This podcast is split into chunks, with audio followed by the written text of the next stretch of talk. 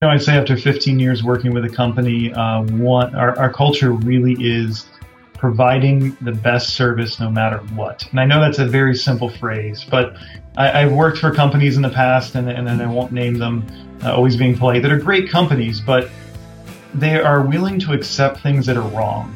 And, uh, and change has always been our constant, but our change is always guest focused. Welcome back. Thank you once again for joining me on the podcast. Today's guest, Mr. Jeff Caldwell, has built an illustrious career in the hotel space. And it began with an early mentorship in Virginia after college. Got so inspired with hotels, moved to Las Vegas, and worked for many, many years for arguably the leading hotel resort company that's literally transformed Las Vegas into what it is today. Needs no introduction. I'm talking about Wynn Resorts. And now Jeff is the vice president of operations for the Encore Boston Harbor Hotel by Wynn. This episode is all about leading by example and what that word leadership means. It's about true hospitality and over delivering on very high guest expectations. Whether you have a small restaurant, single independent location, a restaurant group, a small inn or hotel. There's so much we can learn from Jeff's approach to inspiring, motivating his team, recognizing and rewarding, and just doing your best every day. Now, Jeff is inspired by a mantra, and it's not about right or wrong, it's about guest satisfaction, and that says it all. You're not going to want to miss this episode. Stay tuned. Thanks so much to the sponsors of this week's episode. Now, listen on. You're tuned in to the Restaurant Rockstars podcast. Powerful ideas to rock your restaurant. Here's your host, Roger Beaudoin.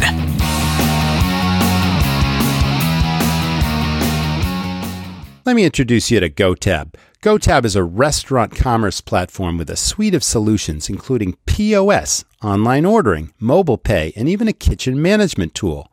Now, you know I'm all about maximizing sales, but did you know that operators using the GoTab platform see 35 to 50% higher check averages and 20% higher tips? Wow, that can be a real game changer to your bottom line. Now, the GoTab platform empowers you, the operator, to run a leaner and more profitable business. Listen to what some current GoTab customers have to say. Kent says with real time analytics, we can manage our plate costs. When we switched to GoTab, we were able to lower our labor cost and increase wages. Ian shares that our chefs and managers love to use GoTab. The backend is well thought out, intuitive, and easy to use while Keem adds that the GoTab team is always available for us and extremely responsive. Now, GoTab's flexible, easy to use solutions will simplify your operations, putting you in control of your restaurant's success.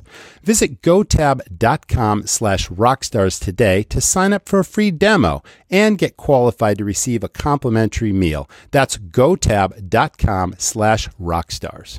Rockstars, there are many elements to consider when growing your restaurant. Are you connecting with your guests enough and with the right message? Could your kitchen put out more orders than your dining area has room for? Well, it can be overwhelming, especially when the reason you got into this business was for the people and the food. That's why restaurants get Popmenu. Now, Popmenu is the marketing tech platform designed to make growing your restaurant easy so you don't have to grow it alone. With Popmenu, you can capture more guests and their preferences through your website that's designed to easily collect data and info so you can see what your guests love and why they dine with you. Connect and build authentic relationships with guests by using modern technology that personalizes your marketing.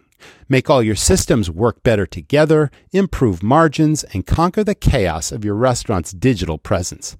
Now, Popmenu has a special offer for my listeners. Get $100 off your first month plus lock in one unchanging monthly rate at popmenu.com slash rockstars. Again, go now to get $100 off your first month at popmenu.com slash rockstars. Jeff, thanks so much for being on the Restaurant Rockstars podcast. Welcome to the show. How are you today? I am outstanding. Thank you so much for having me.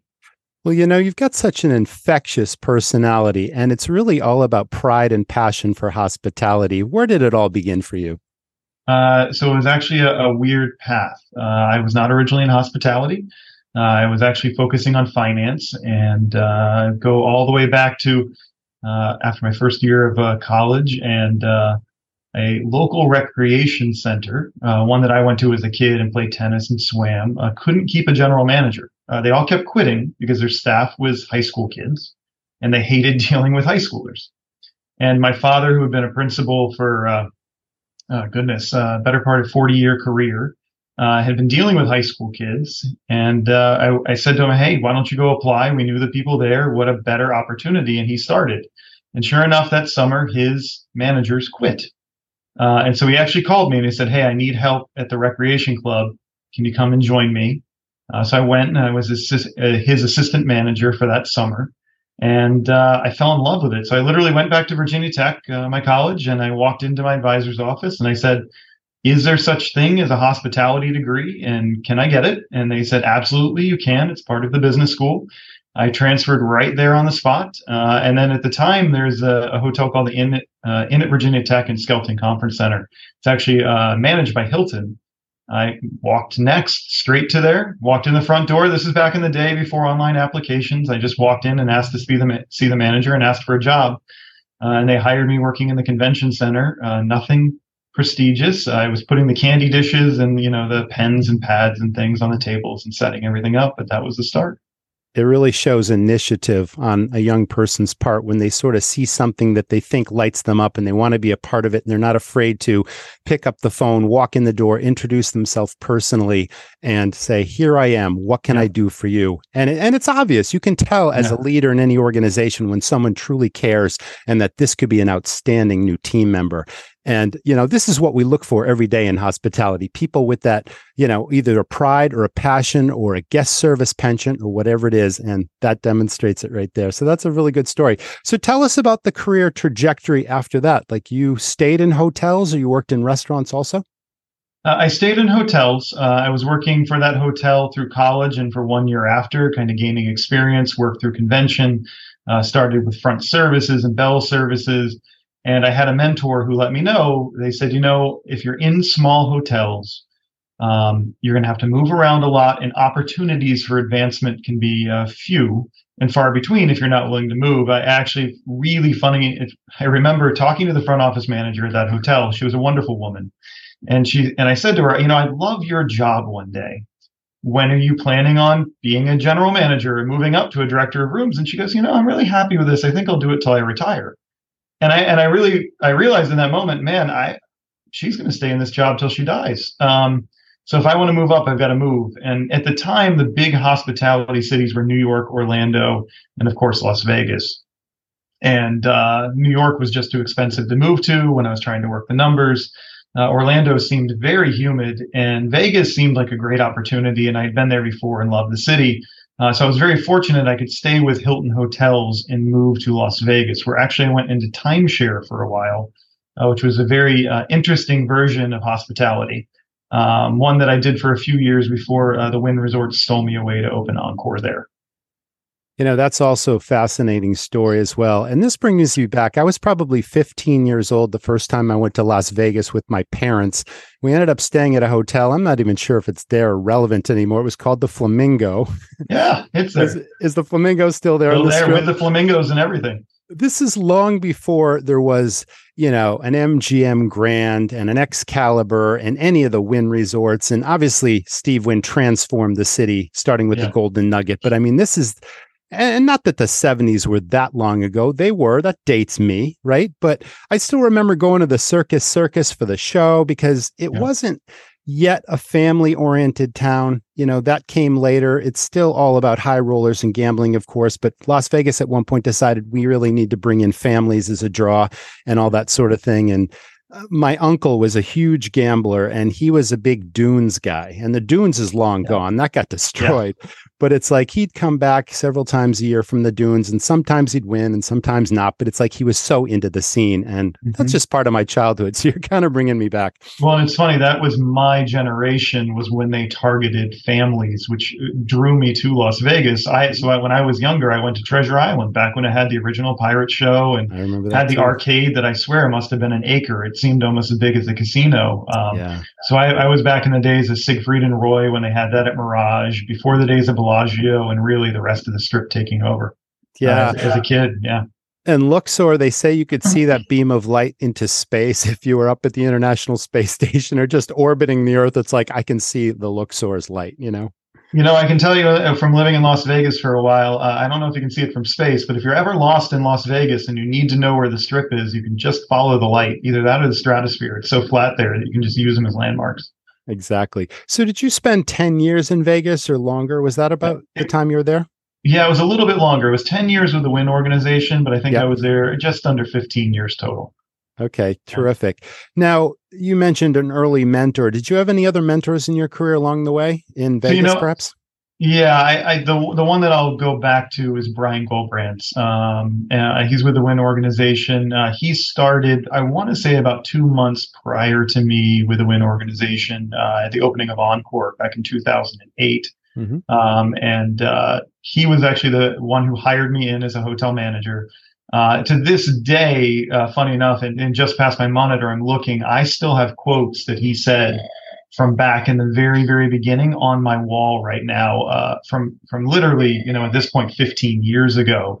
Um, you know, his visions of hospitality, the way that he in, thinks about things, is just so uniquely different, and it can be applied to any scale, which I love as well. It can be applied to small luxury, it can be applied to large luxury. Uh, and I've been fortunate enough to work with him the entire time I was in Vegas. Uh, and then he came to Encore Boston Harbor when we opened Encore Boston Harbor as our VP and then our president. So able to stay with him for a little bit longer when he moved here. Um, now he's over our Wynn North America. So all of uh, uh North America, is actually uh, in house right now while we're here. So it's been good to see him for a few days while he's visiting. You've got our attention. There's something inspiring on your wall that you turn to frequently. Yes. That just can you read us any of those? Or I, I actually one that really sticks show out. You, I can yeah. actually show you because one of my team Please finally do. made it for me into a placard. Now the actual old piece of paper is still there Fantastic. on the wall, but it's not about right or wrong. It's about guest satisfaction. It was a quote that mm-hmm. he had mm-hmm. said when we were first opening. Uh, my team and I live by it. Um, and uh, and I still have the original piece of paper I doodled on, uh, actually taped to the wall, and not in a frame, nothing nice. That wouldn't be the style. It was that same old crumpled piece of paper. That, that's going to stay with me for my entire career. Well, that's history. You know, it's wonderful to have those things that mean so much, yet you continue to practice those philosophies today. And you've probably come up with plenty of your own as well. But it's awesome when you can have a mentor, you can learn something that you continue to apply that really changes the whole course of your life and your career. And it sounds like you've had that. That's great. Yep.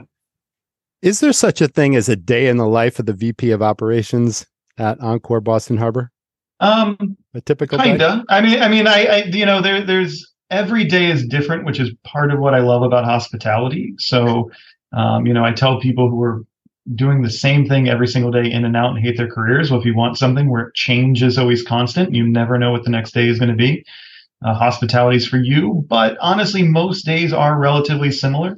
Um, you know, try and get out there on the floor, um, walk the areas, talk to the team as much as I can. Uh, actually, scheduling time out is vitally important for anyone who's moving up in hospitality. You've got to block that calendar uh, and have that time. Um, and then, of course, you know, as you get up to the VP level, it's a lot of finance, a lot of contracts, a lot of reviewing budgets and things like that. And that's a few hours per day. Um, but then it's also still making the time for customers. Um, and every single day, I block out at least one hour, whether it's talking to customers who are happy or the occasional one that had an inconvenience who needs a little reassuring uh, I just love hunting down uh, uh, people to talk to. Uh, and I have a soft spot for teachers. I think they do an incredible job in our country. Both my parents were educators, uh, and I knew a lot of educators growing up. So I am always hunting for a teacher who's on summer vacation or holiday or something like that and trying to do something special for them because they take care of our future and our children, and I want to take care of them. So that's my soft spot. But uh, oh, no, I love noble. I love the people. Yeah, I, I, think if we look back in our own childhood and history, we all had people that made a real big impact in our lives, whether that be in, you know, in elementary school or middle school or high school or even in college. It's like I can go back to almost every school and remember one special person that meant something to me that did something special that I try to take a little bit of, of that with me and and I don't forget, even though a lot of them are long gone now, it's like you don't forget those things. So that's that's a wonderful thing to recognize people, you know, even if they are outside the industry because of the impact they make. Thanks for sharing that. That's great. You know, this this just triggers a thought. And I'm a huge believer in leadership. And you obviously lead by example. I absolutely get that impression. Um, we've had a couple conversations. I don't know you that well, but there's a difference to me between leadership and management and mm-hmm. delegation and empowerment. And you know, a, a, true leader who leads by example recognizes talent in others and they nurture that talent. They develop that talent. They have an open door policy where, hey, you got a great idea. I'd love to hear it. And maybe one of those great ideas will improve the business. And I've always yeah. believed that, you know, people that are really close to their jobs, unless they're encouraged to share something, they're mm-hmm. either too embarrassed or they just don't care to share because they don't think their input is valid. But I'm getting yeah. the sense that you you absolutely are that kind of a leader. Yeah, uh, the the actually, you know, it's the leadership and it's my team's leadership as well, which is why I can be on this podcast with you this afternoon and not be out front dealing with concerns or issues because the team is empowered and they can do their jobs and they can support the line level who really uh, impact the customer, right? And we still to this day, about every two weeks, I do skip level meetings and I love it. I meet with line level employees, one from every one of my different teams and the, the trick rule is that my teams can never send me the same person. That way they can't send me that person they pre-selected or figured out. I'm going to eventually get to everyone over the course of time. Uh, and they send me someone and we just literally ask them, you know, what are we doing well? What could we do better? And tell me your great idea. And, and I, and I look at them and I say, you know what? I am I understand that day to day I do not get to spend my entire day with our customers, which means I am a little bit out of touch. And your department heads, it's the same way. They don't get to be with the customer all day long. But from a from a, a line level perspective, those employees are the ones who actually make the difference. Those are the people who see the guest every day, and so many incredible ideas have come come from them of changes. I, I love talking about housekeeping, right? I, I know too many hotels where somebody goes into housekeeping and they saw that the housekeepers had maybe taken a pole and stuck some sort of duster on the end of it and duct taped it together. And they were using that. I, have known people have said, hey, that's not a tool. You can't use it. Instead, here, particularly Wynn, we say, we'll go make you that tool. So you're not having to put it together because if you figured out a better way to do it, then why would we fight you? Why won't we just make your life easier, give you what you need? But sometimes we don't know. Tell us what it is. And if it doesn't exist, we'll find it, right? Um, it's just so important to get that information to the top. And then more importantly, recognize them for that innovation, uh, never taking credit for what other people came up with, um, letting them see that spotlight, letting them feel that excitement of their idea being taken. Now we're talking true hospitality, and everyone has their own definition of that. So I'd like to ask you what your definition of hospitality is. You know, I think it is treat. You know, I, I hate to go to that basic, but it's treating others like you would like to be treated. But more importantly, it is treating others with an experience that they find memorable and that was worth the time. Um, there's time is the one thing that we can't get back. We can earn more money, we can make friends, we can lose friends, we can have jobs, we can lose jobs, but we can't get back time. And if somebody is willing to give their time to come and stay with us, and I think we owe them every second to be something that they look back on and they remember in a great way. No different than, you know, I've got my honeymoon coming up uh, in September. I, I, that's time that I can never get back, and I, I would want that same experience during that time, just something memorable for me and my, and my wife at that point forward. Congratulations! I certainly give wish you all the best and hope you Thank get you. every ounce of hospitality in that special time. I, I, we are looking forward to it. We'll be all over Italy, checking all all the Italian hospitality, and more importantly, the food. oh, I know that well. I, I had a wonderful opportunity when I was in graduate school to live in Milan for a summer, and so I got to travel nice. pretty extensively and learn some Italian. And I, I got particularly fond of Tuscany and all those hill towns, and mm-hmm. I was mm-hmm. a big fan of Chianti in the Chianti region. The food you're gonna you'll you'll get to all that, I'm sure. Terrific. How many staff do you have on site, Jeff?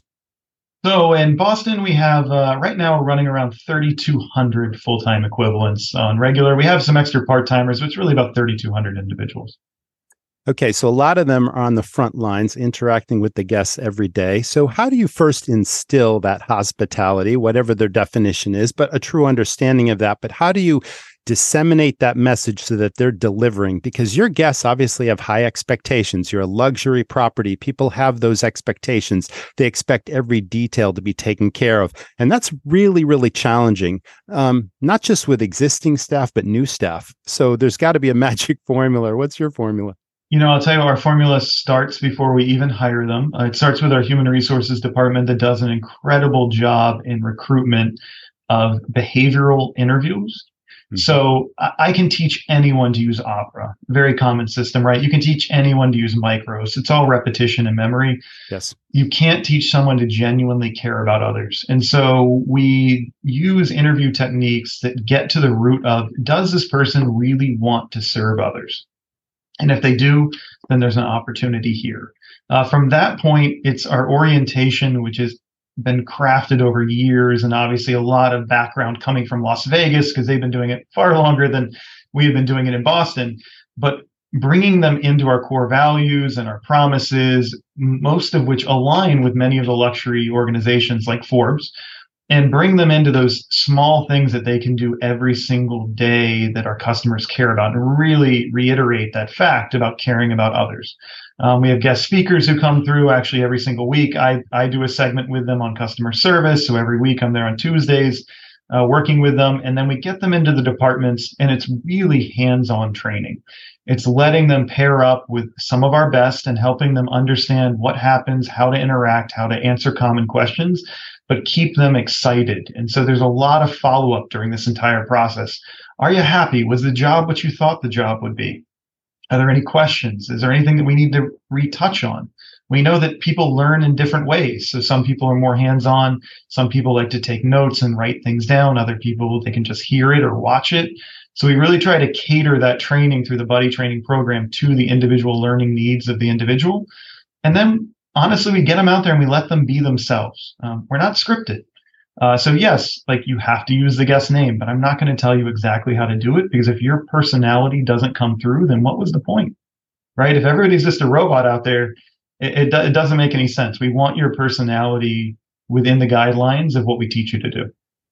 Thank you for sharing. You know, you brought up another point. When I owned restaurants, I made it a point to make sure that every person interacting with a guest introduced themselves by name immediately yeah. because that builds that instant rapport with a guest. It's a relationship. It's not like you said, just a robotic person that, you know, is going to take an order or serve a meal or a drink or sort of thing. And and it's it's quick how if someone really understands hospitality how quick some guest will take a shine to that person and mm-hmm. become loyal to that business, that restaurant, that hotel just because of one person. And they'll come back again and again and ask for that person. And people need to understand when they're on the front lines, they are brand ambassadors for your mm-hmm. business. And they can either build that business for you or they can do something that leads to a negative review. And that's all part of the training too, I'm sure. But you're right. It, it comes from the heart and it comes from genuine desire to serve the public for sure. They've been they've been saying for a long time, people make people happy and that's what matters. And so my job and my team's job is to make our team members, particularly our line level, happy because happy people really make people happy. Um, and they focus because at the end of the day, uh, look, a slot machine is a slot machine. At the end of the day, a blackjack table is relatively a blackjack table no matter where you go. But it's the dealer or the attendant or maybe that valet or the people at the food and beverage outlets who you interact with coming in and out that make it worthwhile. Uh, Disney, honestly, I'm going to steal it from Disney. They said Go it ahead. best. Yeah. Uh, if you've ever, if you've never gone to one of them, the Disney training on customer service programs are outstanding. And we had gone to one to see the the differences between our programs and theirs. And one thing they said is, at the end of the day, you have to make the experience worth the credit card bill that they get 30 days later. And it's truthful. Uh, when they get home and they get that bill for that stay or that vacation or that restaurant, right? When they're paying that bill at the end of the month, was the experience worth it? And in my opinion, the people make the experience worth it. Now, yes, you have to have good food or you have to have a good product, but at the end of the day, if the people weren't a part of it, then they're not they're not going to feel like there was a value. Now, there are several luxury properties in Boston. It's a world class city. It's not the largest city on the planet, but it's obviously one of my favorites, but it is world class. And there are several mm-hmm. other competing properties to yours it seems obvious that your casino operations would be an advantage, but do you have many guests that come that really don't care about gambling, or does everyone just end up in the casino regardless, and that's all part of the design of the property? So, you know, we are here to cater to everyone. And if you actually look at the design of our property, we have a number of customers who do come here in Boston and never gamble. Uh, they never set for, foot on the gaming floor. If you were to ever look at a map of our property off of our website, you'd notice there's kind of a dividing line. And so there's the front half of the resort and the back half of the resort. The back half has the gaming operations, has many of the food and beverage, the nightclub. The front half has the convention space, our retail, more food and beverage, and the hotel. And so for those customers who don't want to experience the gaming, they don't have to. Um, they don't have to walk through the gaming floor, which is different than if you've been to Las Vegas. You know, we, we I hate to say we force you, but you kind of have to walk through the gaming floor to get anywhere. Most casinos were designed yeah. that way by des- well by design. By design, yeah, of course, exactly. They they wanted oh, to get you through different. the gaming floor. Here, you don't have to. Um, and so do we do get a big mix? I will say that in the summer, it's more of a mix who people uh, guests who are staying here because of the food and beverage and be, just because of the quality of the room product and our service mm-hmm. uh, that aren't interested in the gambling. But that's also the tourism season for Boston, right? So you're going to get the summer guests and you're going to get the guests into the fall looking at the beautiful colors and leaves and apple picking. Um, when we get into the off months, we do find more of a uh, casino focused customer because at that time of year, the tourism in Boston has kind of died down. And, and so it's people who are coming for that casino experience, which gives us a huge advantage on the market having that entertainment option. I would think so. Let's take gaming out of this for a second. Um, I'm assuming that when you first moved to Boston, you experienced some of these other luxury properties as a point of comparison. Like it's just smart to comparison shop. What are they doing right? What are they doing wrong? What do the guests really love? I mean, whether you're in a restaurant, a hotel, or resort, it's like it's smart to do that. So, mm-hmm.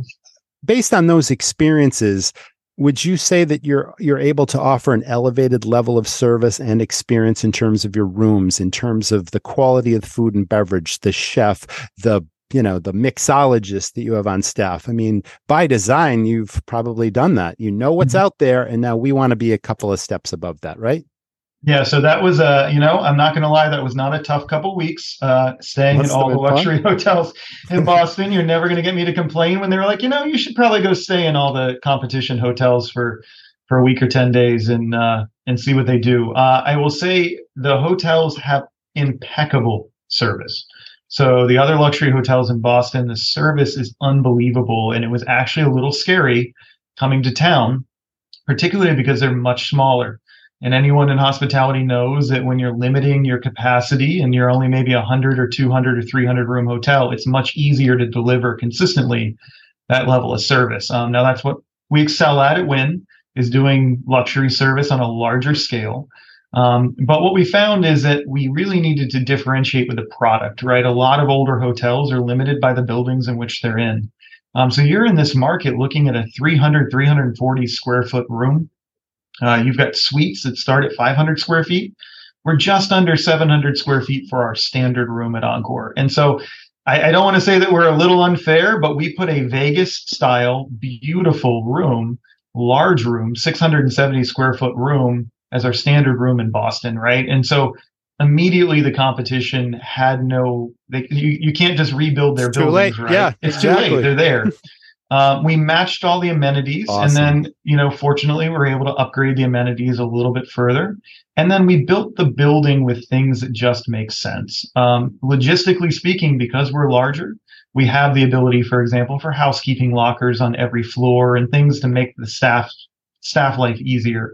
In-room dining, kitchen right off the in-room dining elevators with dedicated elevators instead of having to share elevators with guests. Um, I'm sure many of the listeners have gone into hotels where they wonder what that second set of elevator doors on the back side of the elevators is, you know, when they're cross using it for service and front of house. Um, so we just built it. Uh, it was built well. It was built the way that our Wynn design development company can. Um, and then we matched or beat every amenity that we saw in the market. Um, so it was kind of an unfair advantage. I'm not going to lie because uh, we came after. I've got two questions for you, but first I want to tell you a story. So I went to um, a 50th birthday party from one of my best friends just before the pandemic, and we stayed at a boutique hotel just outside of Boston, famous name boutique hotel. I won't name names. So the landscaping was impeccable. You pull up everything. There's not a blade of grass out of place. There's not a fingerprint on the window. You walk through the door. The the greeting at the front desk was impeccable, as you would say. The service is great. And that's where everything stopped. we got into the elevator on our way to our room and we went up a couple of floors and all of a sudden somehow that second other door opens into a maintenance closet mm-hmm. and now here's the mop buckets and the cleaning supplies on the wall and it's a bit disheveled in there but it's like that's not what you want to see when you're on your way to a nice room so then the door shuts and we get to our room we walk down the hall we turn the corner and outside of one of the rooms is probably all the linens that somebody just pulled off the beds all piled up outside the door a little bit down the hall and now there's room service dishes outside the room. And we're yeah. thinking this isn't what you want to see when you're on your way to your experience in a beautiful room. We opened the door everything seemed in place but the very first thing we saw was the windows had all these kids fingerprints because they never cleaned the window and we're like one two three strikes and it's like this is a nice property and it wasn't an inexpensive room and yeah. those are the details in hospitality a thousand details plus i always say and these are the things that happen. So I'm sure none of that happens at Encore, but that kind of leads to the question, Jeff. Um, when you're opening your property for the very first time, did you have a soft opening? How did you get the team up to speed so that you're instantly delivering on all cylinders and giving amazing service? Because there's a buzz around a new property, there's a buzz around a Wynn property. And now here's your grand opening, and people have those high expectations, but you got a totally new staff aren't used to working together, mm-hmm. maybe not up to speed yet in their positions. How did that go for you? And what did you do to prepare for that? Uh, it was terrifying, but went okay. Uh, I'll say that. Um, you know, we were very fortunate. Um, we hired uh, locally. You know, I think a lot of people think that when a brand like Wynn comes in, that we're just going to relocate people from other locations. And yes, there were a few of us that came to bring the culture of the organization and the experience. But we hired a lot of our teams locally, and we hired people who showed true leadership. Um, Roger, you love this. You know, I love housekeeping, but you'll love this. We basically didn't have to recruit for housekeeping because we hired leadership and housekeeping from around the city. And I mean true leaders who knew what they were doing. And when they came over, guess who followed them? Their quality assurance, the their supervisors, people. and all their best uh, guest room attendants. And so we had staffed our, our, our housekeeping department at almost 80% without ever really even having to publish the, the posting publicly. And yes, we had to go out there and supplement the few extra people, but these teams had already worked together. They already knew what they all knew. And so then bringing them up to standard was easier. Now, uh, we get in the building a few weeks before. We had temporary occupancy a few weeks before the official opening. And so the teams were able to get in their spaces, but there was no soft opening. Uh, we we are either we are closed one day and then we are open the next. Um, and so the grand opening was the official opening, uh, albeit we did have play days leading up to that. So friends and family, uh, guests with Everett United, who were uh, vital to us getting this property open, came in for a three day weekend just before opening so we could kind of work out any of the last little kinks that were in the service delivery. Um, and then I have to thank our family from Vegas because we did have a large contingent, uh, almost 100 individuals from our Vegas team from the operations side who all came out as well for anywhere from a week to two weeks just to help with those first, you know, couple crucial weeks when you're figuring everything out. An element of excitement and a little bit of stress, not sure how it's going to go, and you hit it out of the park, yeah. and we're off and running. That's really exciting stuff, Jeff. We, now, what we, year? Well, I was going to say off and running for nine months until COVID shut everybody down. Okay, that yeah, I was, was about to ask what year yeah. that was. Oh wow, so literally 2019 was it? Yeah, it was. So it was huh. 2019 in the summer, and so we did not even get a full operational year uh, before we had to shut down due to you know this, the health and safety regulations to protect the public. Well, you know, similar story. Um, I owned many restaurants for many years and sold them all so long ago. And then just before the pandemic in 2019, July of 2019, bought another restaurant, not knowing what was around the next corner. And literally, you know, so many months later, up, we got to shut down for so many months because the state. And now we've got to pivot it 50 times because what a time that was. Did you find that extremely challenging? And did your staff just rally around the experience and, and it all got I guess there's a silver lining in every dark cloud. I mean, I'm sure you yeah. got stories of of other people stepping in and helping other people, and just everyone pulled together to get through this unprecedented event in our history, right? Yeah, I, I think uh, one, uh, I've never felt so proud of the loyalty we had through our team through all of that, um, and the loyalty of our company to our teams. Uh, at the time, our, our president, Matt Maddox, said, you know, we can't get these people back if we lose them. And our properties were being closed due to regulation. And, you know, for public safety, that is what it was. And so we actually paid the majority of our team, including what their tips would have been for 90 days during the initial closure. Awesome. Now, unfortunately, in some markets, that closure went past that. And so, you know, that 90 days was our gesture. But I brought back about 88% of my pre COVID team. They didn't relocate, they didn't find other jobs. They knew our dedication to them and they were so loyal to us and they came back afterwards. Um, but it was tough. I think the hardest part though was the ramp up and the uncertainty coming out of COVID. Uh, because nobody wanted to overhire, right? Nobody wanted to bring these people back, or if they had found temporary work, uh, take them away from that to bring them back to maybe have regulations shut you uh, shut you down again. You know, we had that wave that came through after the initial closures, coming around that next year in the winter, and so I think it was really tough though for the teams that came back in that middle part to get done more with less um, because we were being cautious about what business we were taking on until everyone was sure that COVID was done and you could fully ramp back up without looking back. And I think one of the biggest challenges was the degree of cleanliness and sanitation, and perhaps things that went to the 10th degree even more frequently than before, which made people's jobs harder, took longer to accomplish. And, you know, following all the rules, one minute it's six minutes, you know, six foot distancing and masks and this and that and sanitize everything. And wow, I mean, on your scale with that level of employees and the size of the property and, and the amount of surface area that had to be cleaned, I don't envy anyone that was doing that. And somehow you got through it. I will brag for Wynn Resorts that our cleanliness. Uh, I, I, challenge anyone to come to any of our resorts and just walk around and look at our cleanliness levels.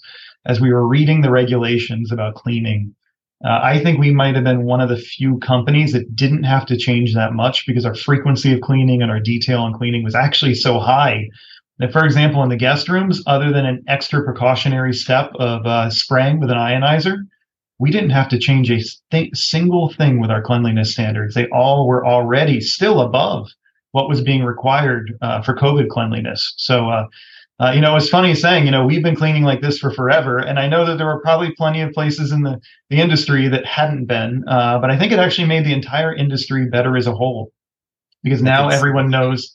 Let's be honest, how they should have been cleaning from the beginning yeah. You've got to make that guest feel like no one has ever set foot in the room before, right? You know you're renting it for one night, but we have to create that illusion that no one has ever been in that room before. And if that illusion is broken, like you said with the fingerprints, I love that story. You can't get that you can't get it back. Even if you call us and we go up there and we touch up what we missed, you now remember, hey, there was a little kid in this room running everywhere. Like that's in your mind now for the rest of that stay. Well, that's definitely a testament to how your organization looks at the business in general, just one of those thousand details. And cleanliness is super important, of course. Mm-hmm. But again, I, I would never have guessed that, you know, your organization had already taken things to that level before you had to. And that, again, yeah. that speaks volumes to how you operate the business. That's tremendous. Listen, you've heard a lot of noise about the ERC tax credit. Why is it such a big deal? Because your business already paid a ton of money in payroll taxes, and more than likely, you qualify to get a ton of money back. Now, if you haven't applied yet, I'm telling you, drop everything, drop what you're doing, and figure out how to get it done. The truth is, and I'm speaking from experience here, it's super easy to get the money back if you let an expert do the work for you. Now, get on this before the government either changes the program or runs out of money. I got hundreds of thousands of dollars back from my restaurant, and it literally saved our business. Now, you may have heard it may take many months after applying to get your money back, but that doesn't have to be the case.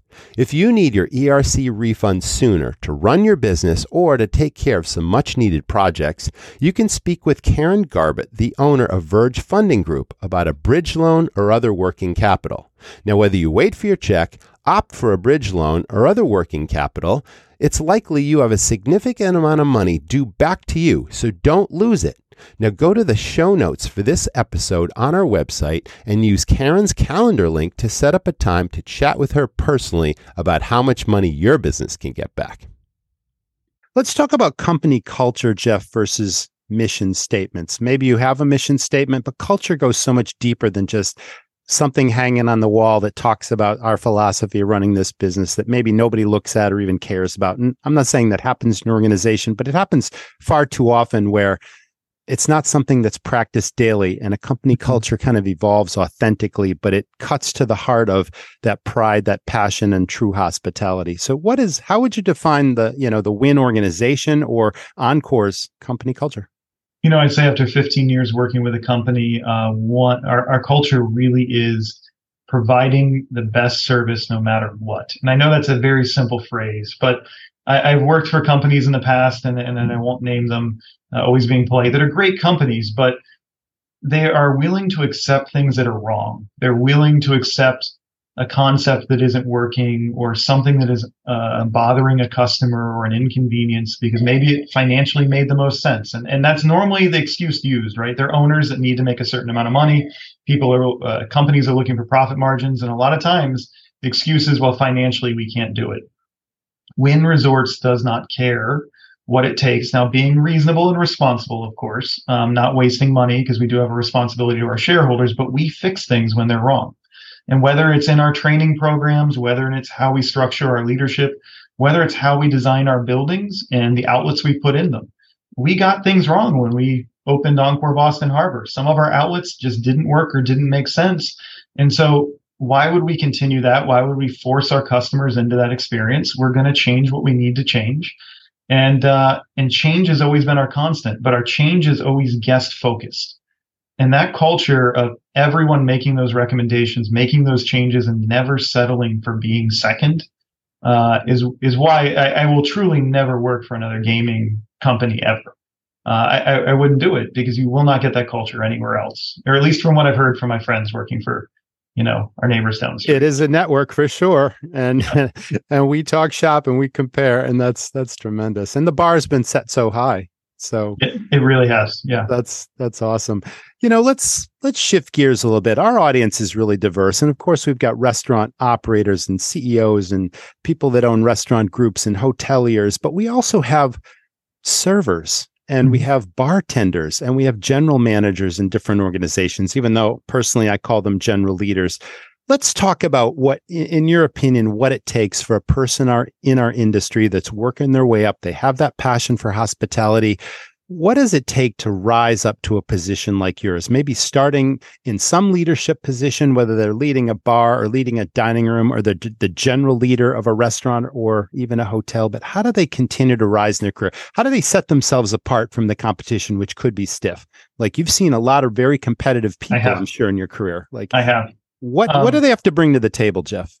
One, uh, I think we're always looking for uh, ground up understanding of the organization. Uh, I, I, did it in my career many years ago. I've held many line level positions.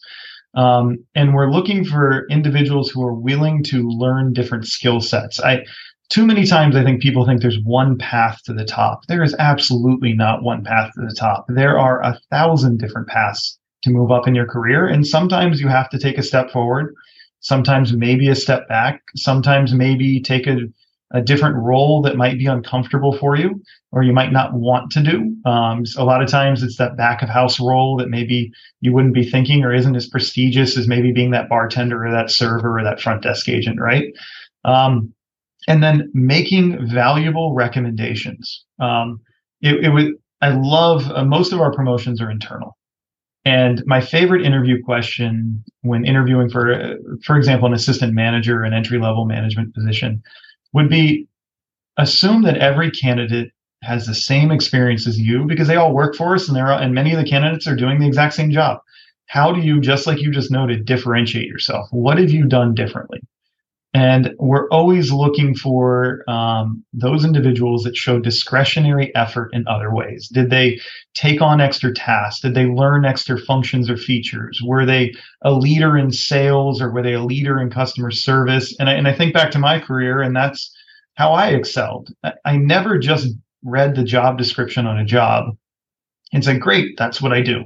These are my 10 tasks and that's what I'm going to do. No, I I mastered the 10 tasks because, you know, you have to first learn to walk before you can run. And I would learn how to do my job the best I could. And then when I had additional time, okay, what else can I learn? What can I do maybe I can make this process better and make those recommendations. And if you do that, guess what? When when it comes around to interviewing, your name will be at the top of the list because look at that innovative individual who came up with that new drink or that new way to serve that or that way to save us a couple dollars or the better way to prevent loss or waste. You know, whatever it was, um, it puts them at the top of the list when you assume that everyone else is equal, right? This is absolutely true, Jeff. Thank you for sharing. I also would say that this is the one of the only businesses, or at least the one I can think of, where you're learning life skills every single day. And it's the kind of occupation where you don't need an advanced degree or even go to college to rise to the upper echelon just based on what you bring to the table, who you are, what you can demonstrate, and what you can do versus what you mm-hmm. learned in school. You know, yep. and, and, there's so many stories in industry of that. So clearly, let's talk about um, recognition and rewards programs and mm-hmm. how do you recognize outstanding talent and people that go above and beyond that you either you recognize or someone brings to your attention or even at the lower line level it's like how are people recognized at the encore uh, so every department has their own departmental programs. Uh, they're done monthly, and we have two different types in most of our departments, which is a peer-to-peer recognition program, which are some of my favorite because you know really getting recognized by your coworkers who are working side to side with you every day is just such wonderful praise. But we have departmental recognition programs, and it can be small little gestures or gifts or a special lunch or dinner or you know all those little different things that are given out. Um, but within Wynn organization, we have the STARS program. And we have the, either the STARS, which is for our line level employees, or the All Stars, which is for our management level. In monthly, we are picking uh, from nominated employees around the pro- around the property, and managers can nominate, uh, department heads can nominate, and you actually have to write a narrative. And the narrative is just what we talked about. What makes the person different? What was the discretionary effort? Um, and then we get to vote. We get to read the stories. And this is part of my my favorite part of this. I've learned of so many employees that are uh, in parts of the building, so many team members who I really don't get to interact with on a day-to-day basis, right? Maybe they're in purchasing in an area that doesn't support hotel in my areas, or maybe they're in casino and I don't see them that often. I get to read these narratives um, every single month from these individuals who are nominated for stars, and then we all get to vote on who our stars of the month will be, and they get a wonderful prize pack and all sorts of gifts. And then they get to be entered into the Star of the Year award, which is very fun. Which, if you win, uh, you actually get flown to Las Vegas for uh, last year. It was a dinner at Delilah with all the other executives and stars. And if you haven't been to Delilah, Delilah in Las Vegas yet, my goodness, that is an incredible meal and experience. They can do whatever they want with a significant other at the property. We challenge them go to the spa, play golf, try all of our restaurants, just have a weekend. Awesome. Then they get this dinner, awesome. and then they get a nice cash prize at the end of it, which is which is always a little bit of a surprise for them. Uh, and they get to bring them back that experience with them to the property, um, which is just so exciting and then they share with everyone they work with and all they their do. peers and it's like that just makes everyone say wow i want that it's like what an yeah. experience that's tremendous that that is a great program it's, it's, it's really really fun and the people love it um, and they get their picture on the wall and everybody knows who they are you know it's a lot of fun let's talk about your food and beverage program. Um, it's extensive. I'm sure there's numerous outlets, and I'm sure you're in there on an almost daily basis, trying the food and just maintaining consistency. How how involved do you get in in food and beverage operations? You obviously have a food and beverage director. Do you have any input into new menu ideas or profitability, or do you you obviously look at financial reports? Let's talk about the interaction with food and beverage that you have. So I will say I let the food and beverage team do their thing for the most part. Uh, fortunately, I focus on hotel transportation and a lot of the other areas more than that. Um, I okay. focus mostly on the interactions when it comes to food and beverage with the customers around the property and how we can get the most out of every single uh, customer. But I will say, food and beverage at our property has been an interesting history. Um, you know, I don't think we necessarily understood our customer in the very beginning. Um, many of our restaurants had a longer average check time. So you're looking at a longer dining experience. And what we didn't realize, um, we were used to Vegas, if I'm just being honest. We were used to sure, a lot of, of convention course. guests who were on a corporate card. And the, the dinner was an experience. And we missed that many of our customers might only be coming for the afternoon in a regional market. And so, do they want an hour and a half, two hour dining experience in a regional market? No, because you know they, they're here to experience a resort, and that was taking up too much of a percentage of their time in the building. And so, you actually saw a shift from our opening from a lot of these longer dining experiences to more and still very wonderful food, but fast casual and things that could get them in and out. And if you wanted that quick experience, you could have it and you could get back to gaming or the spa or convention or being on our harbor lawn or whatever else you were doing, you get back quickly. That was a really big shift uh, that we did here. The quality has always been outstanding. And I think one of the things I love about Wynn Resorts is that our executive chefs are in the kitchens cooking every single night.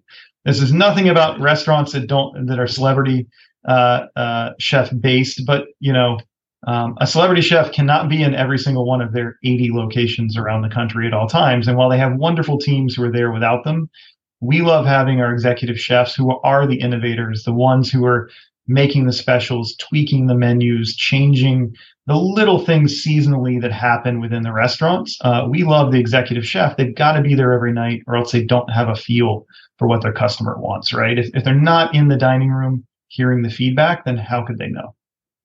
You know, my wife and I are hooked on a show right now called Five Star Chef on Netflix. And I'm not sure if you've seen it, but it takes place in London at sort of an illustrious property called the Langham Hotel. Mm-hmm. And there's a restaurant there called the Palm Court that is an, an exclusive five star experience and they're looking for a new chef, a young chef to take over that operation and be able to deliver 500 meals immediately at a five star level and lead a team. And it's extraordinary to watch. And they just selected the winner out of a huge, well, I wouldn't say a huge pool, but the long list goes yeah. to the short list and then they get in the kitchen and deliver that service and that's what you're going through on a daily basis i mean your food and beverage people must be incredible because again the expectations are there but you also have to deliver the convenience, you have to deliver the quality, you have mm-hmm. to deliver the timing, and you can't miss any of those details because everything you said in well on your desk there, you know, it's yeah, all about yeah. satisfaction. Agreed, and I, I, think I think our newest uh, outlet that just opened, Rare Lounge, is a perfect example of that. When we mm-hmm. first opened, uh, you know, it's New England. We had a Dunkin' Donuts in the casino. It's in the back corner of the casino, but we also offered our uh, our signature coffee shop. And uh, shame on us for thinking that we could compete with Dunkin' Donuts in New England. Uh, we learned better. And, Dunkin' owns New England, doesn't it? They do, and so no, you know, our coffee was incredible, uh, yeah. but it's Dunkin', and it has it has the brand. And so, you know, that outlet after COVID, uh, we didn't quite know what to do with it, but we realized people love the steakhouse rare. Uh, and a lot of people think rare is actually named for, you know, cooking your steak rare. It's not. It was actually named rare because we have unique cuts of beef there that you can't get other places. So it was rare cuts. And people loved that outlet, but it was taking a little too long sometimes when they were visiting. And so what did we do? We created a new experience, Rare Lounge, which is beautiful. It has an incredible whiskey program. If you can't find it there, you're not going to find it. Yes. Um, it, it has that same luxurious feel of the rare restaurant, but the menu has been catered to still get some of those bites you want, but quicker service style. Seat yourself, come on in. Our servers can get you in and out in record time compared to a fine dining restaurant, but you can still get that quality of food that you were looking for in that steakhouse feel. And it's just been incredibly popular since we opened it. But again, how we shift. They love rare, but they want it a little quicker. Well, Okay, let's build a new version of Rare, Rare Lounge that gets them in and out the door in a more casual and quicker way. Thank you so much. There's so much energy that you exude when you speak about this. And there's that pride and passion again. But what do you find most gratifying about working for either the Wynn organization or just being in charge of this hotel as VP of Ops? I think it's uh, exceeding goals and and am watching my team succeed. I, I, love my team. Nice. I would not be here today without them. Um, I, I, I, every time they succeed, every time I can promote one of them, uh, honestly, that gets me excited. That can put me in a good a good mood for for weeks. Um, and then just finding that new way for us to up level our business. We are always trying to be better. No one is perfect. I am not perfect. No business is perfect. There's always ways to improve. And we're also in a very dynamic market, right? The customers that we serve, their chase, their tastes change uh, monthly, daily, yearly. um, the flow of business changes monthly, daily, yearly. And so looking at that and always finding ways to make it better, I get excited. Um, it's actually, you know, it's, it's August 2nd. So we're all very excited right now. And obviously as a publicly traded company, I can't share numbers, but we look at different statistics and anytime we exceed one, the, the team, we're all celebrating, you know, at the beginning of the next month, looking at back at the last one saying, wow, we didn't think that we could make X better but we actually did. And congratulations to whoever it was that had that incredible idea that actually took us to a new level that we never thought we could get to. Uh, that that's what really gets me excited. Some people dread the end of the month. I know month end financials they can be good, they can be bad. It, it right. you know it always shifts and and goes, but we focus on the successes and then learning from mistakes whenever we make them and just moving forward. That's terrific. My last question is this no one has the crystal ball in front of them. You've got a long career ahead of you. Do you see yourself moving? I mean, you now probably have an affinity for Boston after spending lots of time in Las Vegas, but what happens when Wynn opens in Dubai or somewhere? Will they ship you somewhere else? Are you interested in continuing to grow in the organization and moving around the world? Uh, I am always interested in continuing with the Wynn organization. I will say, I think the Middle East is a little far from me. I, am a family oriented guy, and being that far from family would be a little bit too much for me, though I would love to go there and help them at opening, being a part of that opening team, because I would love to see, uh, you know, that area of the world for a few months while supporting them. We continue to see expansion domestically, and that does make me very excited. Uh, I'm an East Coast kid, originally from Virginia. So I'd like to stay stay on this coast, and you know, New York is adding licenses, which uh, we're one of the companies that's bidding for one of the New York licenses. Mm-hmm. Um, you've got Georgia that's trying to um, to legalize. They have to do a constitutional amendment, so it's a little oh. bit of a hard lift for them. Yes, um, but you know, they are really pushing hard in Georgia. Uh, to potentially have gaming. And we as a company look at every market and obviously it has to make financial sense and be the right mix for our luxury style resort but those resorts are a great opportunity for the future. Um, also in Boston, we're expanding. If you come by, you'll see that the bulldozers are working across the street. Uh, the 999 seat auditorium is going in. The uh, expanded, larger uh, sports book will be across the street. The moving of the poker room, a comedy club, um, and more parking. And so, you know, we'll have that open in a couple years. And so it's also giving in Boston opportunities for growth as well, which is nice more competitive advantages. I see. Yes, more parking, more parking, and, and more so and more entertainment options for our customers, so we can maximize every minute. Well, Jeff, you've been a huge inspiration to our audience, and the best practices and insights and advice that you shared with us is invaluable. So, thanks for doing what you do for our industry. Thank you, Roger. It was a pleasure.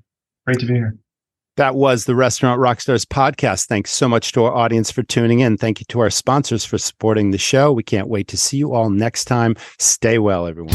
Thank you, Jeff, so much for being on the podcast. You're such an inspired guest, and we learned so much from your approach and literally how to motivate and inspire and lead by example and get performance and deliver amazing guest experiences and just the satisfaction and fulfillment that comes from being your best every day and recognizing the best in others. And it's definitely an inspiration to all of us in the hospitality industry. Thank you so much. Thanks to our sponsors once again. And thank you, audience. Can't wait to see you next time. So don't miss the next episode.